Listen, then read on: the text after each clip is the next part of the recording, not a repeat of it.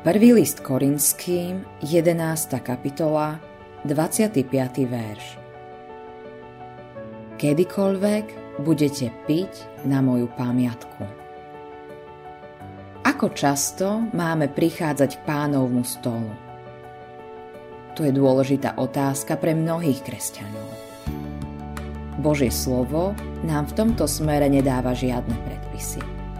Avšak sú tu určité náznaky, keď pán Ježiš hovorí o pití z kalicha. To činte, kedykoľvek budete piť na moju pamiatku. Pán Ježiš predpokladá, že budeme pristupovať k večeri pánovej bežne. Keď Ježiš uznal za potrebné ustanoviť pre nás tento prostriedok milosti, je teda pre nás potrebné, aby sme ho príjmali aj keď pre nás môže byť ťažké držať sa pevne Božieho slova tak, ako chceme, Pán nám dáva spôsob, ako ho môžeme jesť a piť. Ten, kto je telo syna človeka a pije jeho krv, má väčší život, hovorí pán Ježiš.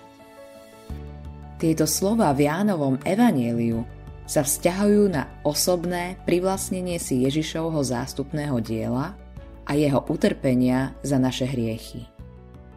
Ale toto slovo sa dá veľmi dobre použiť aj v súvislosti s Večerou pánovou.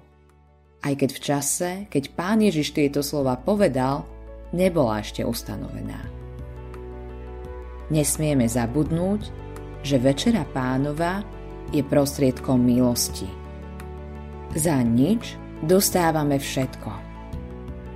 Mal by si často prichádzať k pánovmu stolu, ale zvlášť vtedy, keď si na to najviac vhodný, keď ťa trápi mnoho veľkých hriechov.